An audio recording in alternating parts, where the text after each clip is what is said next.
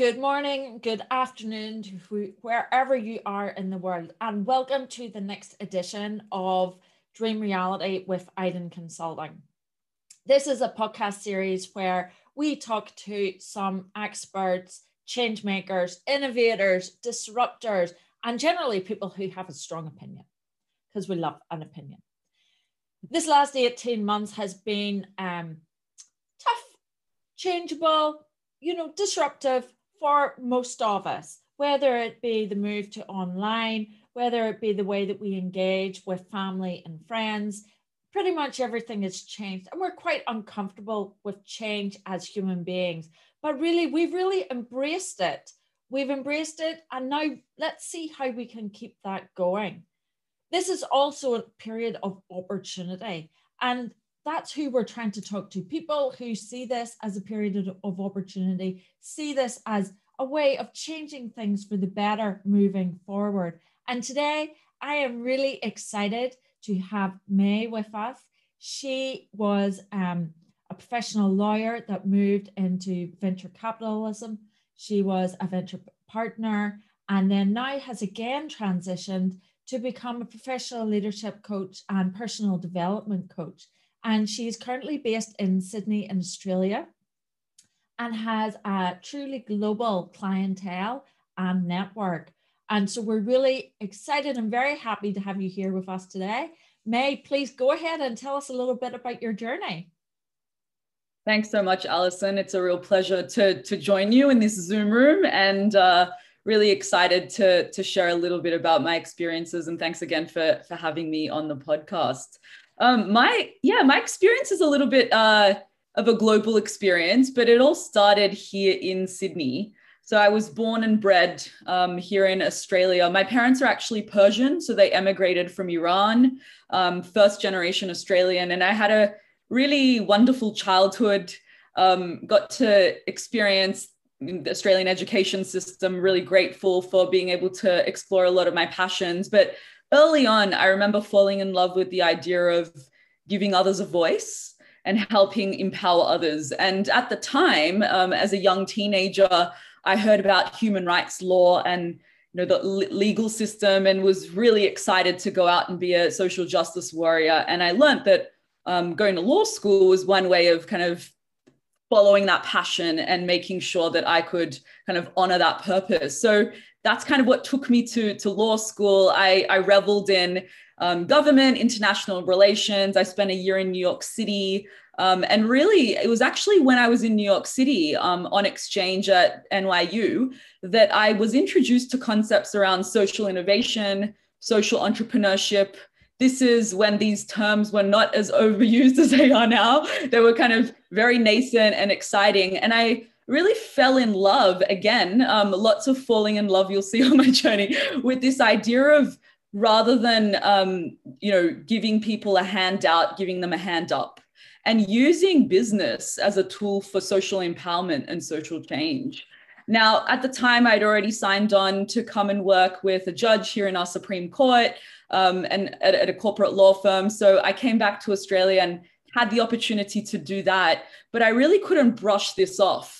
Um, and so, in my kind of call it um, my five to nine after hours, I was always working with startups on the ground. I was doing a lot of pro bono work, um, working with international consultancies for social enterprises, and really any opportunity to, to be in that world.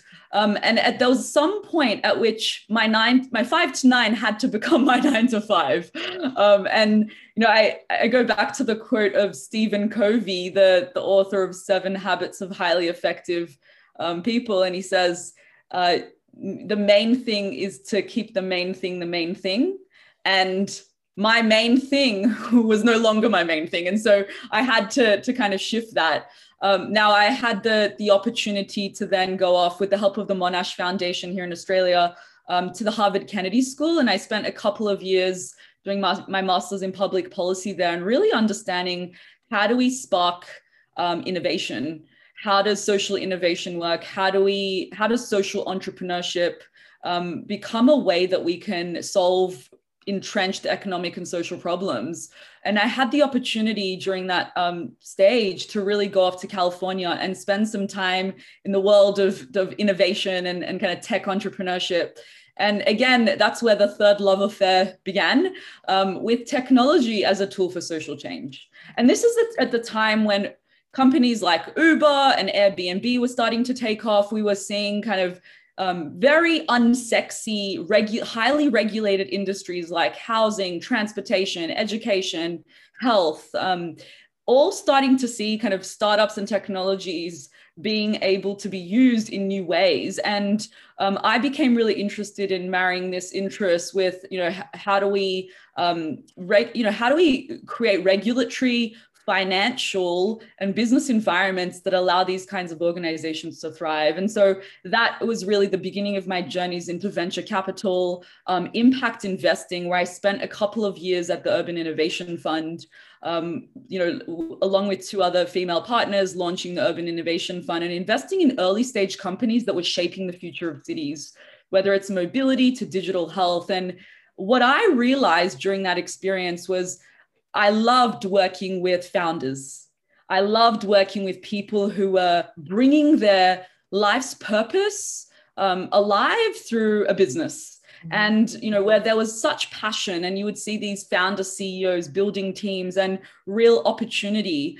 And I also realized some of the limitations of venture capital, which was that you're often, even though we are investing in the person, and the you know the the market opportunity mm-hmm. um, there's a limitation as an investor the extent to which you can really uh, be part of the individual's life. And so i'll give you an example. There was times where we would be working with our founders to, to make sure that they're finding product market fit um, kind of a you know buzzword we use in venture capital to make sure the product or service that they're creating has um, some traction in the market people actually want it. And you know, we'd be looking at are they going to raise their next um, round of capital? Um, have they hired the right person? So, uh, you know, really important questions, but not often looking at the bigger picture, which is what's going on in the life of the person in front of us. Yeah. What's going on at home? Are they getting enough sleep? What's their mental health condition like at the moment? Do they have imposter syndrome? Mm-hmm. What's their mental fitness like? And these questions were kind of seen as irrelevant or a bit of a distraction, but I became really interested in them because I realized they were highly correlated to whether a business was doing well, whether the founder was doing well, and in terms of not only peak performance, but also well being. Um, now, at, around this time, I actually had an opportunity to get onto the entrepreneur side of things. So one of my mentors was in town in um, California, and essentially I was having breakfast one day and was said, May, do you want an opportunity to help build a digital platform for education um, where we're essentially providing civics and citizenship education for teachers and all around the world um, so they can use this tool for their young people. Now, it was one of those um, moments where I kind of said yes and I'll figure it out later. I wanted more experience working um, on products and building things. I knew as a lawyer and as an investor, I had a lot of experience providing a service, but I didn't have that founder empathy, the entrepreneur empathy that I think makes for really good investors or really good advisors. So I was able to do that for a couple of years, had the pleasure of working internationally since 2018, um, being a bit of a digital nomad. Uh, going off to different conferences and being part of a global team at an organization called High Resolves. And as part of that experience, another thing that I learned, which was kind of pulling the thread that I noticed as an investor, that being a really effective manager, building, te- we were building kind of nimble teams um, across different groups, across different geographies, was that being a coach like manager, bringing the best out of someone by allowing them to see their own best self. Um, and also not making someone dependent on you as a manager, allowing them to really step into their potential. That is how I um, wanted to lead.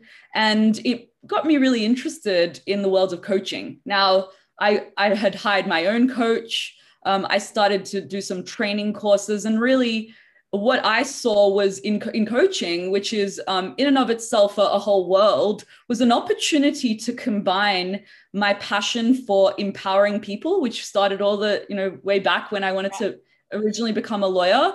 Um, and also enabling um, us to empower people not just to to live their best lives but if they want to bring their ideas to life through a business if they need the courage to, to leave a job that's not working for them, um, this was a tool to do it. And what I was really drawn to, and what I'm really drawn to, is that ability to have deep impact on an individual level. Because when you have deep impact at an individual level, that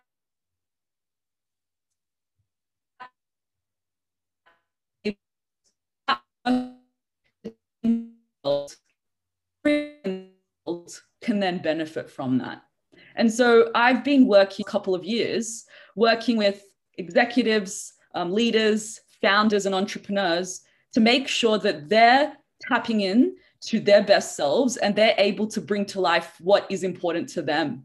Um, and really, it's I, I, see my purpose as inspiring others to live a life of purpose.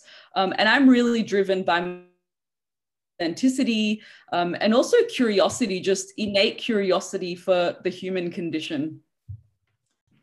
So I think that what it what is really um, interesting is the fact that you've had an amazing journey and you're very very self-aware. Even um, it seems at a very early stage in your life, and you're very driven by purpose and kind of your values linked to that and that's how you've allowed it to shape your career and i think that what is really really interesting for me having done a number of um, of these discussions for dream reality is mm. that mm. that is the common theme so inadvertently and the people i have chosen were based on their areas of expertise and some of them i didn't know their history and how they got to that mm-hmm. that place but it's it's very interesting that that seems that's really a very strong common theme on how people with their perspective of life and the way that they think about their future and think about themselves really has molded and shaped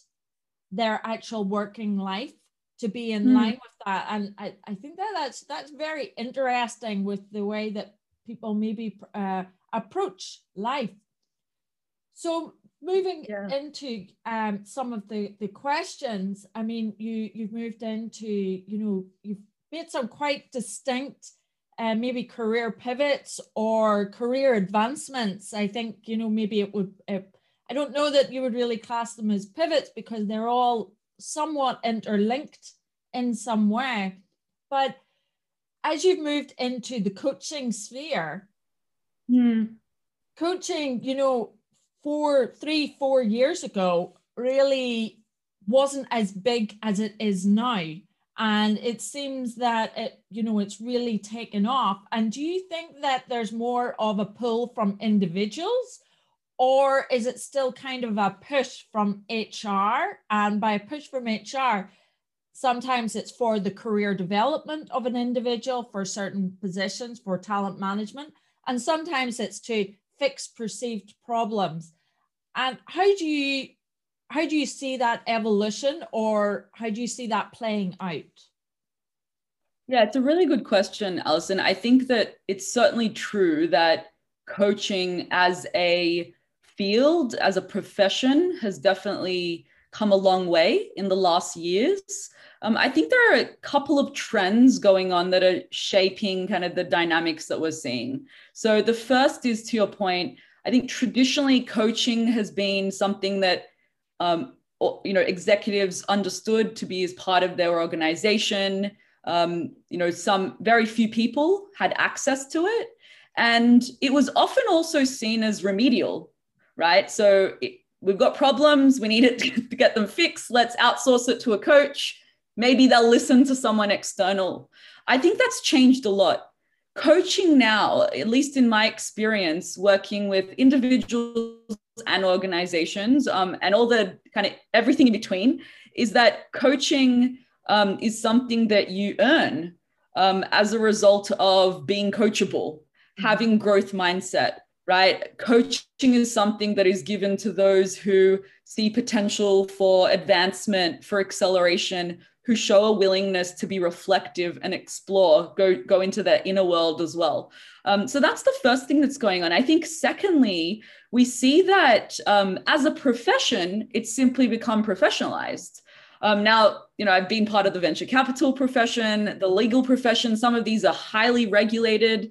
Coaching is a profession which, um, you know, you could do an overnight course and call yourself a coach, or you could get hundreds of hours of training with a lot of supervision over a course of a couple of years and call yourself a coach. And so, what we're seeing is bodies like the International Coaching Federation that have designations, paths to become certified coaches. You've got codes of ethics now um, really heavily uh, being espoused in the profession. You've got um, bodies such as the um, Harvard's Institute of Coaching that bring a scientific rigor to coaching, um, bringing in kind of the links to neuroscience, um, you know, looking at the impacts of coaching. How do you measure the return on investment that organizations make? These trends are certainly um, giving a lot of credibility to the coaching prof- profession. Um, and I think that's a really good thing. We want to be able to make distinctions based on um, who is a coach and who is not. Um, what does it mean that they have certain level of accreditation? And you know, the third trend that I would see is that people are seeing um, the need for more holistic support in their life. So we're used to bringing in experts, like we want to build muscles to the at the gym we get a personal trainer because that's what they know how to do. We want to be able to eat better. We might get a dietitian on board. Um, we want to be able to um, you know heal wounds. We bring on a psychologist. Mm-hmm. so there are these amazing experts and professionals out there that can help us. Now coaching is a broad profession and a lot of coaches specialize but generally as a modality um, coaching is the one place that often the whole person is recognized. So we, are able to work with their professional life, their personal life, their, their dreams, their hopes, their fears, their aspirations. And I think that during the pandemic as well, there's been more of an appetite for this kind of the come to Jesus moment of why am I here? What am I doing? What's the purpose of life? And what do I want out of my life? And so you've got a lot of people reaching out to coaches um, kind of given what's been going on in that regard. I think the last trend that we're seeing is that you've got a lot of research that's happening um, in the background that's measuring the impact of different types of interventions. Mm-hmm. And one of the most um, powerful pieces of research that I've seen is coming through the work around positive intelligence. And what that tells us is that our mental fitness is what dictates our peak performance, uh, the quality of our relationships and our well-being. And the research around this um, is, is really powerful because it says that if we can understand the ways we hold ourselves back, you know, our saboteurs, um, the ways that we hijack ourselves, and the ways in which we go into, um, you know, left brain thinking, the amygdala, the flight, fl- fright, freeze response, versus our prefrontal cortex. So how do we shift to, from the left brain to the right brain tapping into our curiosity, our empathy, our creativity and powers of innovation and action. Um, this is something that we can actually train ourselves to do. The brain is very pl- neuroplastic, mm-hmm. it can change and evolve, and that's a really good thing. And so, coaching has been seen as a tool in which to reap the benefits of the malleability of the brain and having someone by you that can, can help you um, kind of move in that direction. Um, I really believe in the power of transformation that can come from coaching. So the thing is around coaching, I think another trend we're seeing is that you don't have to be necessarily a full-time professional coach. If coaching is an approach, a tool, we can actually teach some of the skills that make an effective coach to our teachers, to mm-hmm. parents, to all kinds of managers, um, to therapists, even. And so we can be coach like in all of our relationships. We can be more curious. Mm. We can ask more quest, powerful questions and we can actually empower people to get to their own answers. And generally, you've got kind of a number of trends, as, as we kind of discussed, that are allowing this to happen.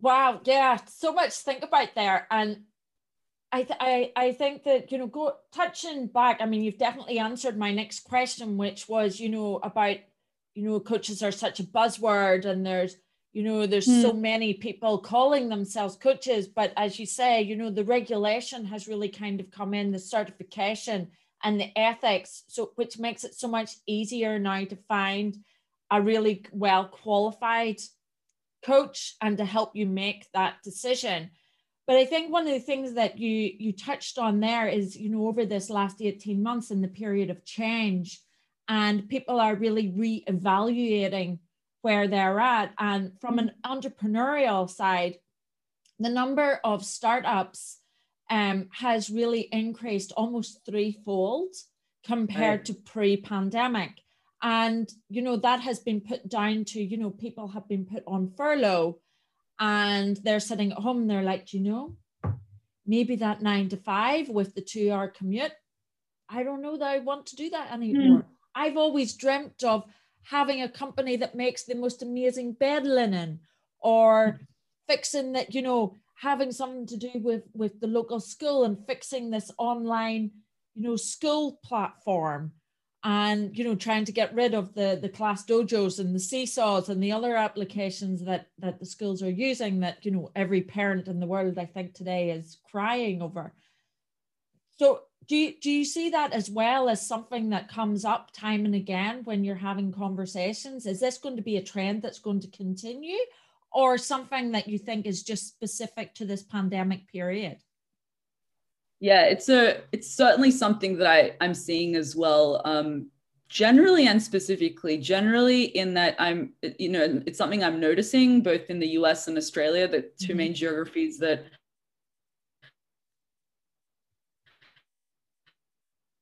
but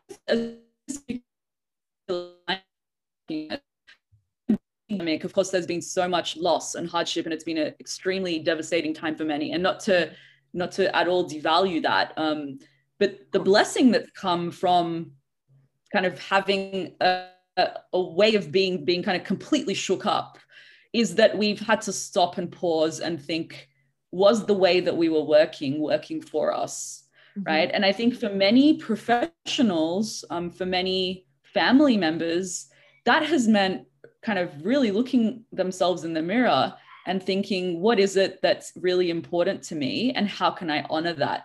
And for many professionals, that is to actually take that leap and finally do what it is that they want to do. Mm-hmm. Right. And it could be a nascent idea, it could be a way of improving something that isn't working. Um, for many, it's some kind of business idea that don't know what it's going to look like yet.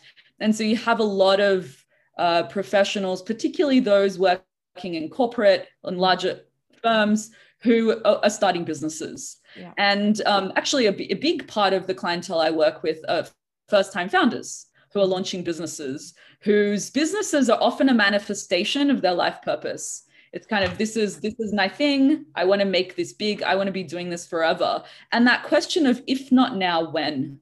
Like it's taken a global pandemic for me to reevaluate and you, we just see the gig economy really on the rise. Um, firstly, as a means to initially survive, as you mentioned, and people that were furloughed or, or generally kind of laid off, um, not given enough hours, a lot of these workers have gone off and started their own businesses. Mm-hmm. Um, I had great examples when I was living in San Francisco during the kind of peak of the pandemic and for most of 2020. You would have um, the you know gym instructors who would be usually employed by large gym chains who are starting their own businesses. Yeah. Um, you would have massage therapists who are traditionally being employed by you know different companies starting their own companies, and so you have a lot of workers now incorporating their own businesses or working as sole traders and actually the gig economy is growing in that regard and I think that that is going to be something that continues far beyond the end of the pandemic. And it's not specific to just technology startups. We're certainly seeing it there. We're mm-hmm. seeing a lot more money going into technology startups from a venture capital perspective. Um, really interestingly, 2020 um, was the second largest year for in terms of venture capital for funds deployed So it was about 141 billion dollars in investment deployed from venture capital firms, which is huge. Bonkers. Initially, yeah, initially people thought that, well, with the pandemic, this is the year where we'll have recorrections. But actually, we just had more money going in to more startups being formed. And then there are a lot of small, medium sized businesses and the sole traders that are not after external capital, but shouldn't be overlooked because mm-hmm. they're certainly contributing to and fueling the economy as well. Yeah. That's a, that's a really good point, and I think you know we'll. Um, I'm a little bit conscious of the time, but I just have a couple more questions for you.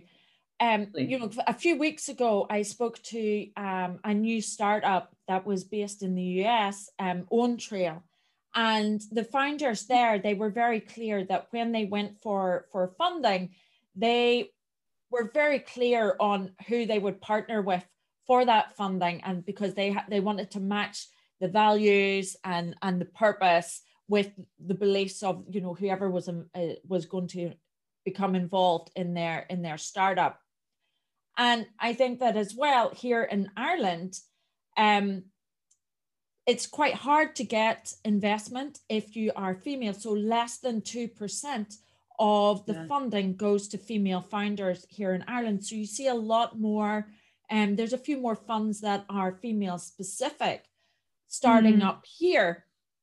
And then you have the aspect of, you know, maybe, you know, does it have to be female or should we be looking at will there be funds starting up that are dedicated to certain concepts and certain uh, social purpose and you see a few of those starting up in in london and for sure in the us but the ones i'm aware of are are more london based do you mm. think that um as this momentum of investment and startups continues, which you know we hope it's going to continue, do you think you're going to start to see some of the um, the investment firms and the funds be more specific and niche and focus on you know is it social enterprise? Is it more of a social contribution? Is it a certain demographic of founders do you see that going to become more more and more common or is that just something that is going to bring up to a little bit more of a level playing field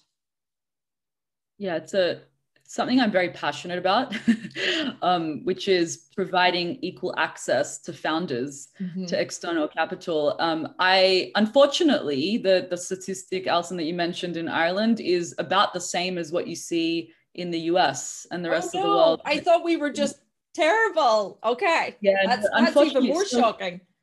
So one of exactly, and so one of the really unfortunate and shocking statistics that came out of the pandemic 2020 um, is that less than two or about two percent of venture capital money went to female founders, mm-hmm. and this went down. This was from what was 2019. So actually, um, the fact that that's going down over time in a year where you know a lot of um, consciousness is being raised around diversity equity inclusion and belonging black lives matters you know really um, seeing the light of day last year with mm-hmm. um, a lot of the horrific things we were seeing on the streets of the us um, and so you've got like these movements that are happening now female founders have been um, unfortunately uh, left behind for many years, right? So this is not a new story. I think when I was a investor full time, um, this is something that I was spending a lot of time on.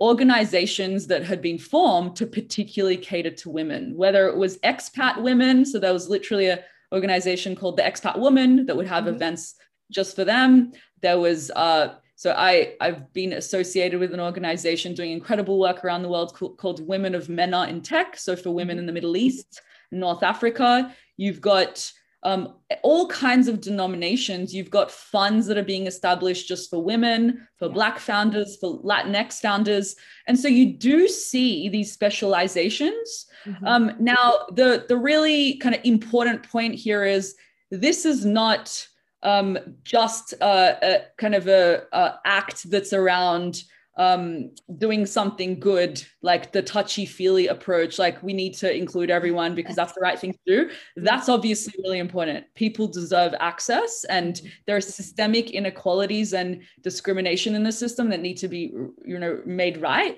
But it's actually just a very good business decision to invest in founders who might not look, might not speak, might not be exactly the same as all the others um, or as the same as the general partners of a fund.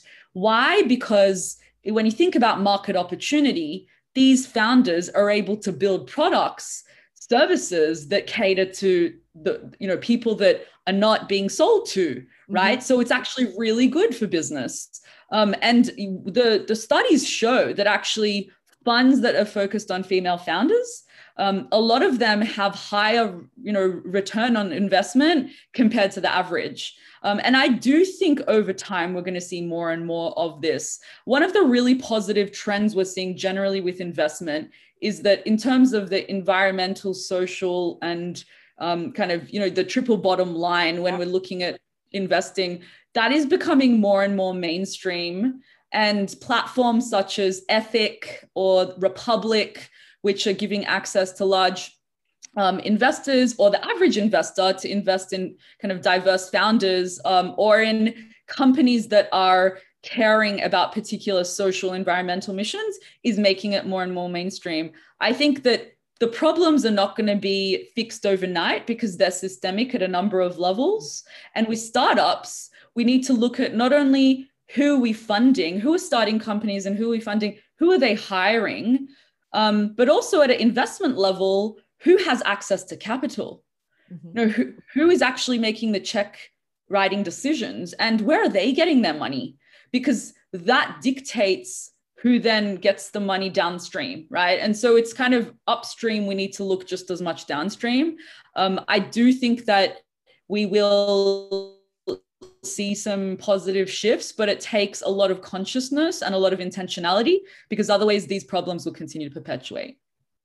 Yeah, that's that's a great answer. And I think definitely gives us hope for the future, perhaps, if the movement continues and this this, this momentum continues. So Absolutely. last uh, last question, you know, this this podcast series is called Dream Reality. So right. my question to you is how do you see the future evolving in a dream world? So everything being perfect, the stars aligning. How would you like to see both, you know, whether it be from an entrepreneurial space, a capital VC space, or a coaching perspective? How would you like to see that evolve in a dream ideal case? And then, you know, maybe dial it back. How do you see the reality playing out? Yeah, love this, love the idea of reimagining uh, the future. I think one of the things that drew me to coaching itself is it's all about helping an individual imagine what they want their life or career to be. Mm-hmm. Um, so I'm certainly an eternal optimist. Um, when it comes to coaching, what I would love to see, and I think in terms of thinking big, is that coaching becomes mainstream. It's just a you know, thinking about your mental fitness will be as obvious as thinking about your physical fitness. Mm-hmm. There's not a question as to whether we should eat well, exercise, get our heart rate up. In the same way, we won't be questioning whether we need to check in with our emotions, whether we need to keep our minds fit. Um, it will just be such an obvious link to well being and performance. Yeah. Um, and that coaching won't be seen as this inaccessible elite thing or as remedial, it will be available to anyone interested in growing themselves, in bringing the best versions out of themselves, and having a guide or confidant to, to have, you know, to be alongside them in that journey. Mm-hmm. I think with uh, startups and entrepreneurship, I'm a big fan of seeing entrepreneurship as um, a way of living to bring the entrepreneurial approach to our life, which means to um, experiment to be not fixed in one way of living, whether it's the way we work or the way we live, the way we think about what success means, to try things, to see what feels right.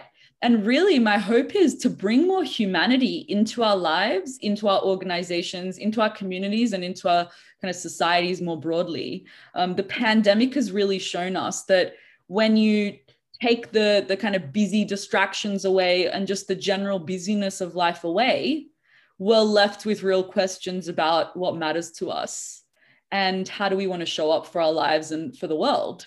Um, and that's a really exciting opportunity to lead with the kind of that human question first which i think has been lost in the the kind of very capitalist material society that we've become. Mm-hmm. going back to what is it that makes us human um, and that's my hope that we really do bring the humanity back um, and we start there. Now, the reality is that I think that as you know, societies are opening back up, some faster than others, um, there's a real opportunity here to um, not just go back to what was, but to create a new normal. I think we're at an inflection point. It's, it'll be interesting to see which way we go. I think real questions of if we want to give, um, for example, as people go back to work, do we want to give people choice as to whether to come in every day to an office? Or like, where is the point at which we want to give people choice? Yeah. And if we're giving our people choice, what does that mean for how we need to adapt as organizations in terms of how we think about inclusion?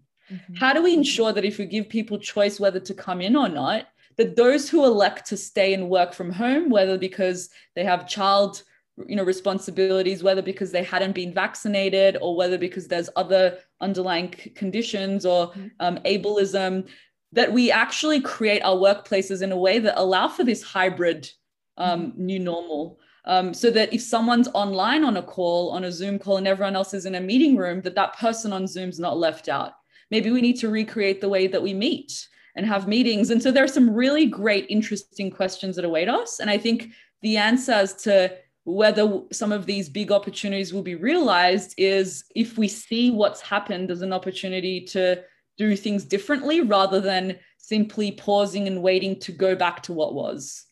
Yeah, I, I totally agree with that. And I really love your passion when you're talking about the dream uh, and hopefully that will become a reality. It's it's definitely a lovely concept. Of um, I personally have been correcting everyone when they start talking about mental health, and I was like, no, we need to be talking about mental fitness and how we can Absolutely. improve our mental fitness rather than the negativity that automatically comes with the terminology around mental health. And Agree and it's it's i think we need to be so aware of language and now is the time to be able to change some of that language. But that's a whole other topic whole other topic. Listen thank you so much. Now i did ask for a couple of recommendations. So yes. Uh, do you have a book or a podcast that uh, that you would recommend to us I do. Um, I'm going to cheat and say that the book and the podcast are one. So I'm a huge fan of Brene Brown's work um, around courageous leadership, vulnerability, shame, and her most recent book, Dare to Lead, is a fantastic book I recommend to clients, mm-hmm. um, not only in terms of personal leadership, but organizational leadership. She also has started a podcast last year by the same name, okay. um, where she interviews some incredible leaders across the board. Um, for example, Priya Parker, that she interviewed most yeah. recently, talks about the art of gathering. What does it look like to start to bring people back together? And that's just kind of the tip of the iceberg. So, highly recommend that one. That's that's a great one. I think I'll definitely have to check out her podcast and uh, and a song that you know if you're just having one of those days what perks you up? This is a very difficult question because I, know, I um, right? But it's really good. We've had some totally random answers which make it so much better. No totally. Well look i'm a fan of gut instinct. So the moment i saw that question um, the first song that came into my mind was happy by pharrell williams um, and the reason for that is I, I just, um, the first time I saw that video, interestingly, was with a video clip that was not the original, but was of Harvard Kennedy School students dancing in the hallways to yeah. that song. And it was the first video I saw before I went off to, to venture grad, graduate school, which, you know, two of the best years of my life. Yeah. And so I have this image of you know all my friends and colleagues from all around the world coming together and kind of dancing and being hopeful and that's um I think a spirit that is a, a, really important one right now when sometimes, you know, our days can feel a bit like Groundhog Day or that mm-hmm. kind of the term around languishing, which yeah. um, I know in the term that's been coined for 2021. So uh, my hope is that we can all put on happy and dance a little, you know, dance a little dance. Oh, fabulous. Great choice. Great choice. Listen, thank you so much for joining me today. I think there's You're some welcome. great takeaways there about how we should think about things and frame them and the future of how you know how things are going to evolve in the next few years both from a coaching perspective and a vc perspective i think you've definitely brought us hope today that there's there's some light that this momentum is going to continue and yeah i just i'm very very thankful for your time today and it's been a great conversation Thank you so much, Alison. Really a pleasure to be on the podcast and wish everyone well. Thank you.